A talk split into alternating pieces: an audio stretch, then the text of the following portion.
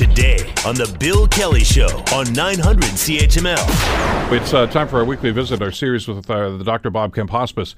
Uh, and I want to talk about something I think is very germane to a lot of us that's been happening over the last little while, and that's how dealing with grief.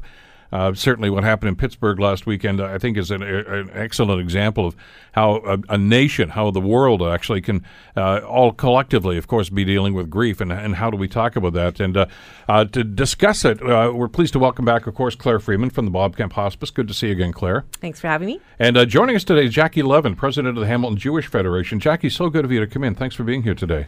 You're welcome. Thank you. Let's talk a little bit about some of these, these concerns and, and dealing with grief, and, and, and maybe right off the bat, Uh, what we call collective grief, when when a nation uh, all of a sudden hears the news about what happened, for instance, in, in Pittsburgh. Uh, how do we articulate that? How do we deal with that? Well, I, I think that's that's why we want to have the conversation, because many of us don't realize that we're grieving, right? When uh, there's a tragic I- incident that, that occurs that, uh, you know, is unexpected, like a plane crash, um, um, and then we are all witnessing to it, and, and people want to do, you see this outpouring of uh, needing to be together, and uh, you see people drop flowers off or even have vigils. Um, but it's very complicated when it's also a hate crime. And when, you know, there's a community that's particularly targeted. And so we don't know what to do with it. And we're not even labeling it both, you know, um, being stunned by, by what happened, but also that we, we individually, whether we're personally affected or, or part of the community, we are also mourning in that process. But you're dealing with such a mix of emotions, though, Jackie. I mean, it, you know, we'll use the Pittsburgh example. Anger, first of all, that it happened. Uh, sadness uh, and, and and and confusion as to why something like that could happen. And an another emotion is fear. Yeah, it's a big it's a big fear. Ju- uh, Jewish the Jewish community was targeted was the most targeted uh, community of anti-Semitic uh, anti-Semitic attacks, um, according to Statistics Canada and also American statistics. Uh, it, the, this is uh, increasing. Has increased, I think, sixteen percent. Uh, from two thousand fifteen to two thousand sixteen, which is the last year that they had that Statistics Canada has uh, gave gave any statistics for, but um, you know it's frightening. It's frightening, and it we are grieving. We're grieving for those eleven of our fellow Jews who were murdered at a Sabbath service in a synagogue. And we also grieve for those who were injured, the law enforcement um, uh, officers who were injured. It's it's terrible. And uh, there are things that our community does to to try to cope with that grief and anger and fear. And one of them was last night. Uh, we gathered, not just ourselves. We gathered with other faith communities at uh, the Temple Emanu-El Sholom last night. There were about six hundred people came. We certainly didn't have enough seats for them all. But we had friends from uh, the Hindu community, the Muslim community, the uh, Unitarians, the Christian Fellowship, Catholics. Um, I don't want to leave anybody out. um, but, oh, well, the, you know, the, the, it the, makes you feel you're not alone. And all of these faith communities have experienced, you know, some kind of attack as well, uh, some kind of hatred. We don't understand why. We don't understand why. But what what can we do? We can bond together in our common grief, in our common fear, and we can try to be support for each other and know that we're not alone. It makes a big difference. Absolutely, it does. Difference. I mean, places of worship are supposed to be places of refuge, though. It's, that, that's where there's. That, you'd think that's where we go if you're worried, if you're scared, if you're fearful of anything. That that's it's supposed to be safe there. It's supposed to be calming there, and, and to have somebody defile that and actually go in and, and continue this this heinous act that they did, uh, it defies logic, certainly. And and it, you're right, it makes you fearsome. But you know, we always used to think, well, that'll never happen here, and it's it's happening here. And and you, I mean, I saw those stats that you referenced mm-hmm. just the other day too. I mean, uh, you know, anti-Semitism is, is the leading cause or leading uh, of hate crimes in this country, and has been for quite some time. And we see this even in the local area. Whether it's something as uh, as drastic as this, not yet, But, you know, we see cemeteries, Jewish cemeteries, synagogues being defaced. Uh, you know, insults, online stuff is ridiculous, and it, it's growing now, I think. And, and we have to ask ourselves, what can we do about this? Absolutely. I think, uh, you know, anytime that, you know, a community is, is being targeted, that, um, you know, we have to take action, right? We have to, we can't just, uh, you know, uh, go to vigils. Vigils are very, very important to that, but people need safety to heal, right? And, you know, when you're living in fear to being attacked again, it's, it's hard to grieve your loss, right? And as a community, you know, when you're not the community that's being affected, you're left feeling like, well, what can I do? How can I, I do something? And uh, some people then uh, don't even recognize that, that they're grieving this stuff, and then they want to put their head in the sand and say, you know, oh, I, I don't want to hear it. I, I don't want to think it could happen to me. But really, the the importance of collective grief um, is that we take what what we've lost in our community, and that's that sense of safety, and then what can we do to so that we don't experience this again, and how can we band together as a community of any group that's that's being targeted so that um, we can create, you know, a community with that doesn't experience these kind of losses. Well, I'll, I'll tell you something else we're doing. So an- another way to deal with grief and these other emotions is to turn to faith. And communi- Jewish communities across North America, that's Canada and the United States, this Saturday are all, uh, I can't say all, but hopefully we're encouraging everyone to go to synagogue, to go to synagogue this Saturday and express our solidarity with the Jewish community, the Tree of Life Synagogue community in Pittsburgh. And so what we are doing is we're turning to our faith, and each each uh, individual synagogue will, um, you know, do program their services uh, as they as they see fit. And being together and hearing from our rabbis and praying uh, will help us mm-hmm. with that grief. You're looking for some sense of relief from, from the frustrations and the anger and the fear that you're feeling, mm-hmm. and that sense of community. And for instance, even in the, in the religious community, uh, offers that, I think, for an awful lot of people. Absolutely. I mean, the the, the idea of isolation. Um, oftentimes, when we're grieving, we, we feel isolated, we feel disconnected. So that's why there's lots of rituals that are uh, around bringing people together. And when you see other people that are experiencing the loss, it, it brings a sense of comfort.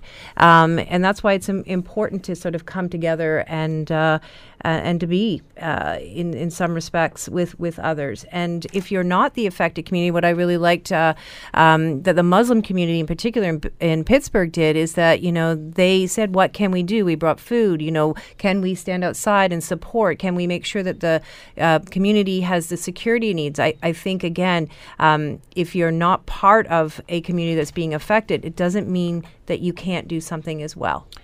And they raised a couple of hundred thousand dollars in the space of twenty-four hours, I don't count was, in, in, in Pittsburgh anyway. But it, it, it when in the wake of tragedy like this, uh, those stories, I think, are, are reassuring to say that, you know what, the world is not going to hell in a handcart, that there are good people still there. Mm-hmm. And we saw that happen after nine eleven here, where the, the you know, faiths of all kinds here in this community came together. Uh, I remember I, I emceed a, an evening we had up at the, the mosque there on the mountain, which had been attacked, of course, just a couple of days later. And representatives from all faiths were there uh, and talking about this. And, and and interestingly enough, it was one of those revelations where it said, you know what, we, we don't do em- enough of this. And and maybe that's one of those things that creates this awareness now that we need to have that dialogue. We need to have that conversation and that interaction. We don't tend, we tend to get lost in our own little cubicles of life here. And uh, that, I think, maybe pushes us to say, no, we're our community. We have to be a community and act like a community. Mm-hmm. But, you know, I, I can't tell you the uh, expressions, the outpouring of uh, support that we've had, the emails that we've gotten from so many, many different uh, faith organizations, uh, not just faith, the Polish community, um, individuals who have who are touched by this story. And somehow we have to communicate that to our our own community to let them know also that they um, that they have friends. Mm-hmm. And another thing we were talking about earlier was another way to cope with grief is action. Okay, and one of the uh, one of the things that the that SEJA, Center for Israel and Jewish Affairs, is doing is trying to lobby the government to improve to do something about the online hate forums, which this this gentleman from uh, maybe I shouldn't call him a gentleman, uh, this this man who who did this attack in Pittsburgh. He expressed his anti-Semitic out, uh, feelings online and got support for it online in some of these um, these uh, websites or or forums.